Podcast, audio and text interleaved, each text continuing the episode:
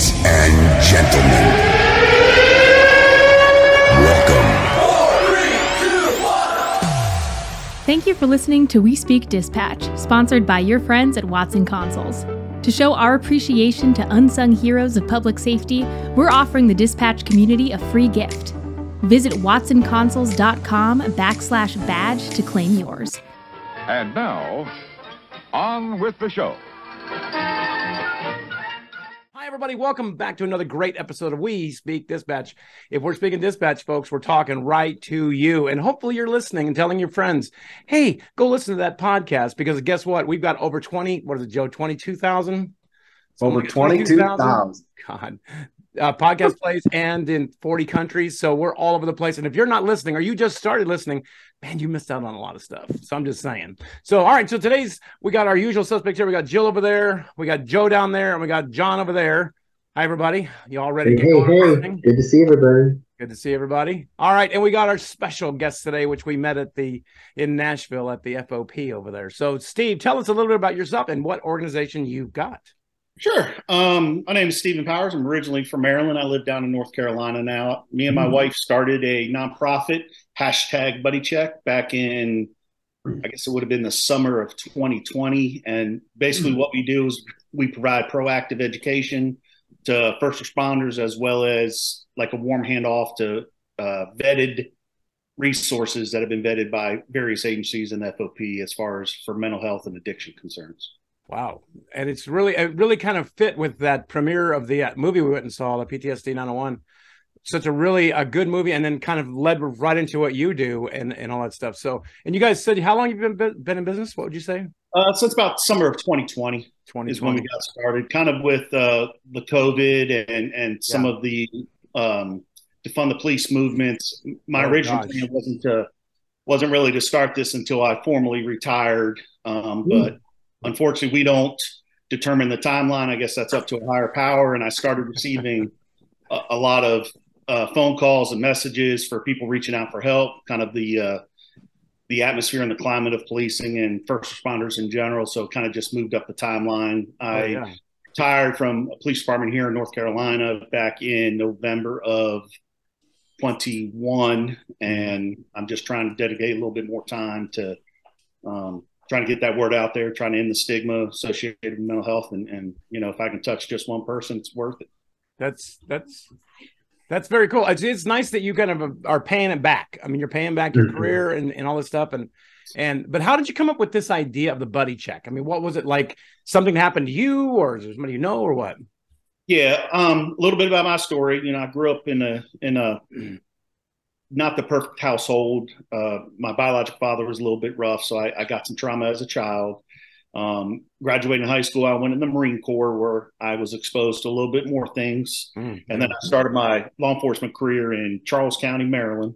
Uh, worked for the sheriff's office there for a couple years until I moved down here to Charlotte. And throughout my career, obviously in law enforcement, firefighting, EMS, dispatch, everybody is exposed to those calls um, day after day, shift after shift, month after month. Here in North Carolina, we're supposed to do 30 years in order to get full retirement. um, and because I was that bullheaded Marine, man of the house, big bad police officer, I never really took care of myself after numerous um, bad calls Mhm. um, chose to become kind of a butthead in my family. You know, I, I lost a lot of relationships with friends and neighbors. Um, and it wasn't until I attempted to take my life that sort of the, my whole way of thinking sort of shifted.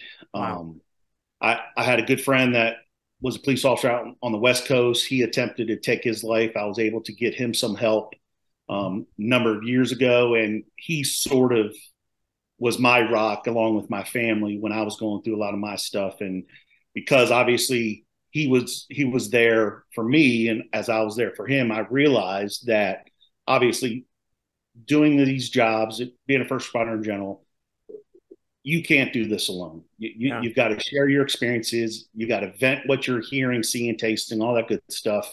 And as any good Marine, I sort of stole a term from the Army battle buddy.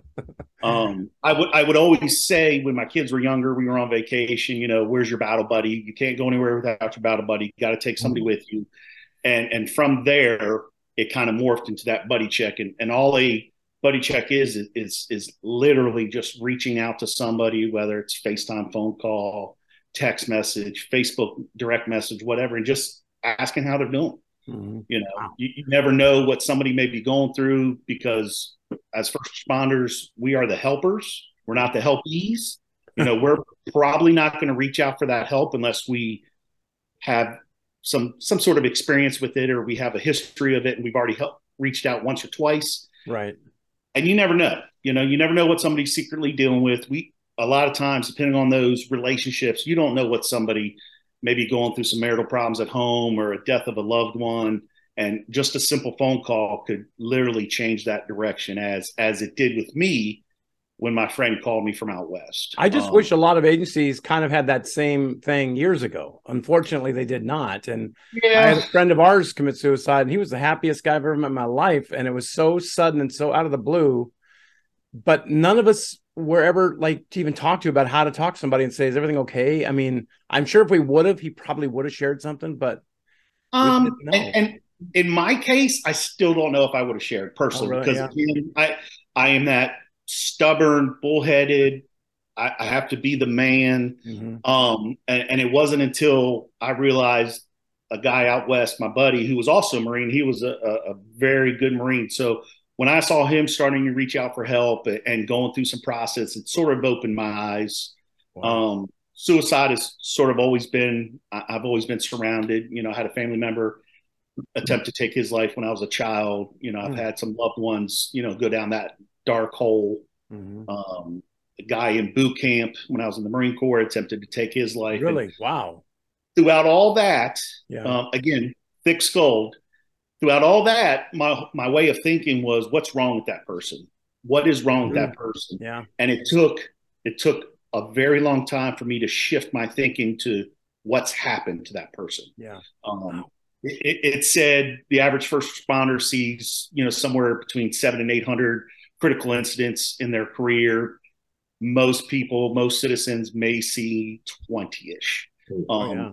So, you know, day after day, shift after shift, we're getting exposed to that. Uh, society outsources all their trauma to us. You know, when all else fails, what do we do? They call dispatch. Yeah. And yeah. I, have heard plenty of stories uh, of some crazy calls, and, and I've always had sort of a, a respect for dispatch because you all don't get the closure.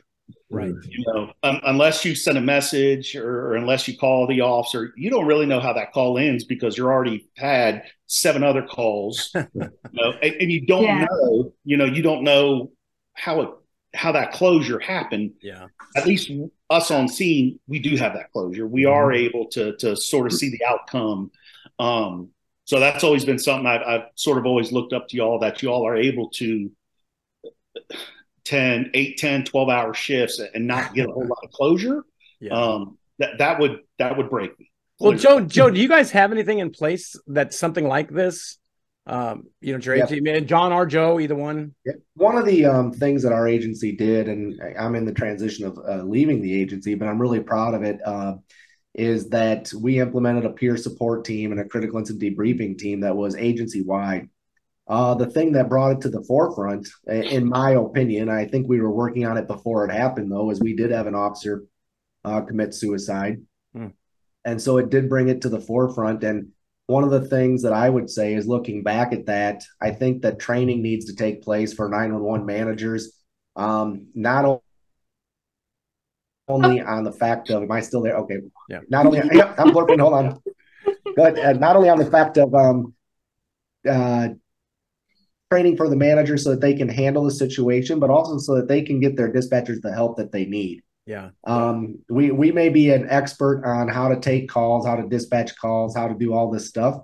But if we're not trained in how to handle major events, yeah, every agency that I know of will say you have an EAP program or you can go get help this way or that way or whatever it might be. But we need some internal people to better assist the dispatchers because, like Stephen has said, uh, we're also a little bit stubborn sometimes and may not be willing to ask for help ourselves. So if we can A the same language, support, and be that buddy check for our own internal people, that may help 911 progress in the future. That's cool. What about you, Joe or John? What about you? What do you guys have at your place? Did you have anything in place, official or training, or because I agree with I agree with uh, Joe.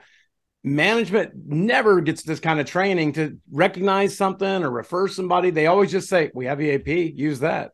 Mhm. Well, that's super, but it doesn't always work like that. So what? yeah, do you, I, we we did to what Joe and you said. Yes, EAP is certainly available, and I have heard from people who have used EAP, at least at my agency, which is um, a county benefit through um, usually an insurance company, Mm. Have been quite pleasantly surprised in the outcome of using it for a variety of reasons, not just mental health, because EAP is very all encompassing. But that can help. One issue can help uh, with the mental health of an individual. Yeah. Uh, just relaxing something. So, in addition to that, yes, we did have, we may still do have an in house peer support program. Uh, a lot of it has changed over the years. Um, it kind of got revamped, I'd say, over the last three or four um, for good. And Yeah. uh, last I knew, we were pursuing state level certification. wow, really? Um, yeah, to pursue kind of like what law enforcement does. Now, we were a full 911 center as its own county agency, not part of a law enforcement agency. Mhm. So for Stephen, we were not like if you worked at Charles County Sheriff, we were not part of the sheriff's department. Okay. Okay, so we were our own entity, but um, we uh, can pursue. Uh, we fall under criminal justice programs because we dispatch and take law enforcement calls where they can pursue such accreditation. Sure. Um, Wow. And Stephen, you know, going back to, I have a question here. You mentioned, you know, offering resources that are vetted. What kind of resources that are vetted do you offer, Hmm. particularly those for dispatch? Sure. Well, there's most of most people have heard of Safe Call Now. There's Copline. Yeah, I've Um, of there some- is. Um, let's see if if anybody has access. You know, you go to the NC or the FOP webpage, and they have a a tab at the top where they can click resource. Mhm. You can you can whittle it down to the state or whatever. And then I also always recommend Psychology Today. You know, you go on psychologytoday.com. You know, if somebody's to that point where they're ready to sort of reach out and sit down with somebody and talk. Again, you have every filter you can imagine, uh, sex, age, specialty, because the other problem that first responders face is culturally competent therapists or counselors. Yeah. um, you know, I, I can only speak for myself. You know, the first couple counselors I went to, I, I made them cry when I thought I was supposed to sort of do the crying. um, I've had them ask me to leave, you know, my firearm in the car, you know, and it's, it's, it's very difficult Yeah. um, to, to get those com- culturally competent um, therapists, counselors, mental health professionals that sort of understand our culture because we're a different breed. You know, Oh yeah, and I th- uh, what I think's funny. Well, we we did the same. My agency I used to work for, big huge state agency. They brought in outside people to talk about stress, but they had no clue what we do. And really, the stuff they were offering was like, we can't just do that. We can't just get up and walk around and say, I'm gonna go take this a break. And I'm like, what is this person even thinking? They're not even part of our agency to say like we know what's going on. And it's like it just really it was just basically nothing for any of us. A lot of people complained about it and said we really don't get like training on what we're supposed to say or do if it's a, affecting somebody that works with us. I mean, it's like it's one thing to deal with it on 901, and we've all had those kinds of calls, but it's it's different dealing with it somebody in person that's sitting next to you or somebody you know or whatever. and that and that's where the awareness part comes in. There there is so many free trainings online. Obviously, all these conferences, like the FOP puts on a conference. Um, you go to these conferences and, and sort of just absorb that knowledge. And Yeah. it does it does not take a, a master's level licensed clinical social worker education or anything like that to literally just talk to people and and be honest with them. You know, Yeah. I don't know what we're going to do, but I can tell you, you do not have to walk this journey alone. I will go with you. Let's figure out who we can call, um, and, and and sit with that person in that situation, be, because when somebody has finally gotten to that breaking point and somebody is is seriously considering you know, taking their life.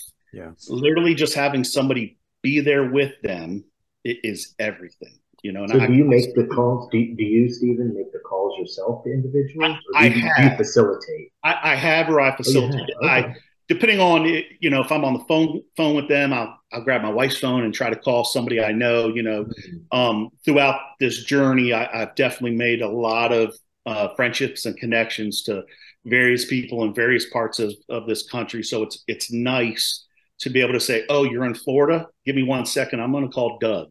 You know, Doug lives an hour away from you. I, I've called people to drive with to that person while I've kept them on the phone and talked to them.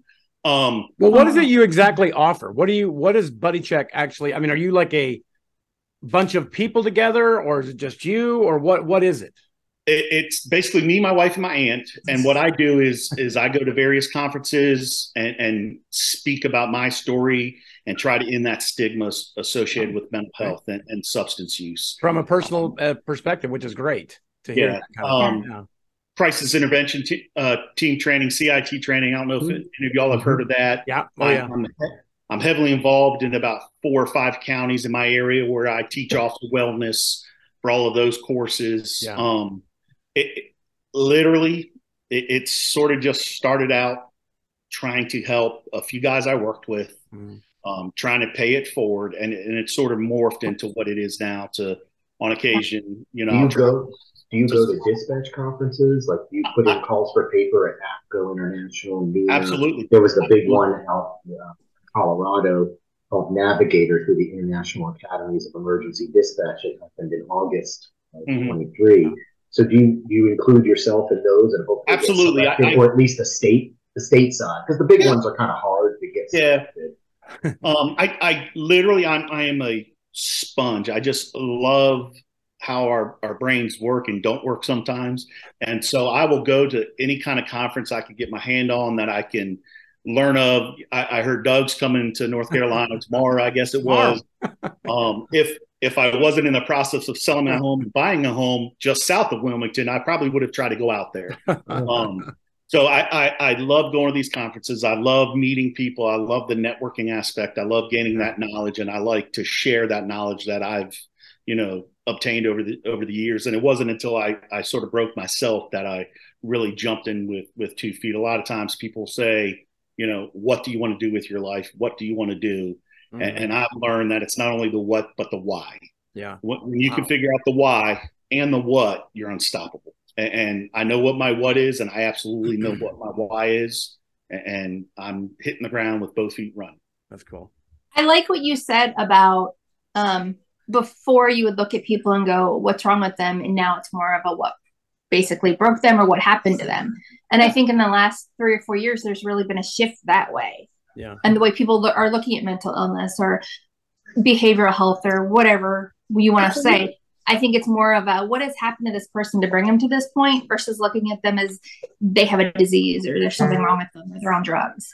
So And um, you, you said it best. I, I do believe that the first responder culture as a whole is more acceptant of, of you know su- substance use or mental health concerns. Mhm. and I I always when I'm talking, I always sort of say it's like a big ocean tanker ship cro- crossing the ocean. You can't stop those things on a dime. So Mhm. we have to slow down. We have to initiate sort of that turn.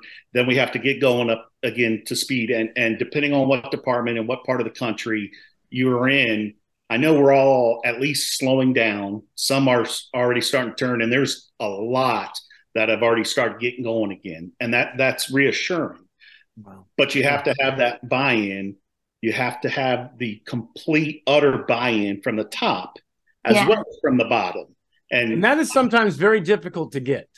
I, I know from my experience of years ago that a lot of people in higher positions than me and wearing uniforms and stuff would have a real hard time believing it's that hard on people because they're like, you're Yeah. inside of a building. What could possibly happen? And I, Well- I'm gonna I'm gonna go against that because we were very fortunate at my agency that getting a clinician on staff was one of the that time director's top priorities. So cool. excellent. And uh, I mean that's he he created and said, look, we're gonna. I said the public. What do you call it? The group of peer support. Peer support. Um, I'm thinking public safety, but you know, uh, you talked about scatterbrand, Stephen. So, you It's all. Yeah. um, but you know, you talked about peer support. He's the one that really said, "Okay, we need to revamp it. We need Wow. to revise it." How- And it it's really so great to have somebody it, like yeah. that compared to somebody like I worked with initially. And Mhm. you know, it's just you get this mindset of where people are just stuck in what they believe. And I'm like Steven because for many years I thought people suck it up, man. Come on, it's no big deal. And it's like my last couple of years, I am a total believer in peer support and all that stuff. Now I'm like, oh my God, that that stuff is real. That stuff actually does work. Mhm. So how do people get a hold of you, Steven? They want to get a hold of the last couple of minutes here. How do people get a hold of you if they need to talk? Uh, I'm on social media, uh, hashtag, and you have to spell it out. You can't do the little number sign or whatever on Facebook and Instagram. so you have to write out the word hashtag. have to write out the word hashtag, and then buddy check is one word. Okay. Um, from there, my, my cell phone number's on there. They can always, and, and I always tell people, you can call me any time of day, any day of the week. Um, you might want to text me first because if I don't recognize the number, I may not answer it. um, but like you said, I, I, I have, it's part of my way of thinking. I have to pay it forward. Yeah. Um, you know, if I don't, it would, it, it would be a slap in the face to all those people that supported me um, when I was going through my dark time. So Man, I'll tell you what, it's it's a powerful thing, and I'm so glad we met you at that FOP. And Absolutely. I was like, we left that place going, this is somebody we got to have on our podcast because And not to mention the food was delicious. well, it was good. it was like, Yeah. it was good. and the drinks. But anyway, so well, We we're really we're really glad that you came by with us today, and, and hopefully, if you're all listening out there, go check out hashtag Buddy Check. I'll spell it all out. Hashtag Buddy Check. And go go see what he's offering out there, and go get a hold of him if you need to have that kind of thing out there. So, Joe, tell us about where we stand as far as social media on our broadcast. Yeah, absolutely. We are making a huge difference. And thanks to everybody for tuning in and listening. You can find us on YouTube, Facebook, Instagram, Twitter, and we're even on TikTok, or you can listen to us on your favorite podcast platform and join the 22,000 people that have listened in the other 40 countries. So take a listen. 40 Oh. countries, 22,000 podcast plays. That is something great. Yeah, out there. season So- four.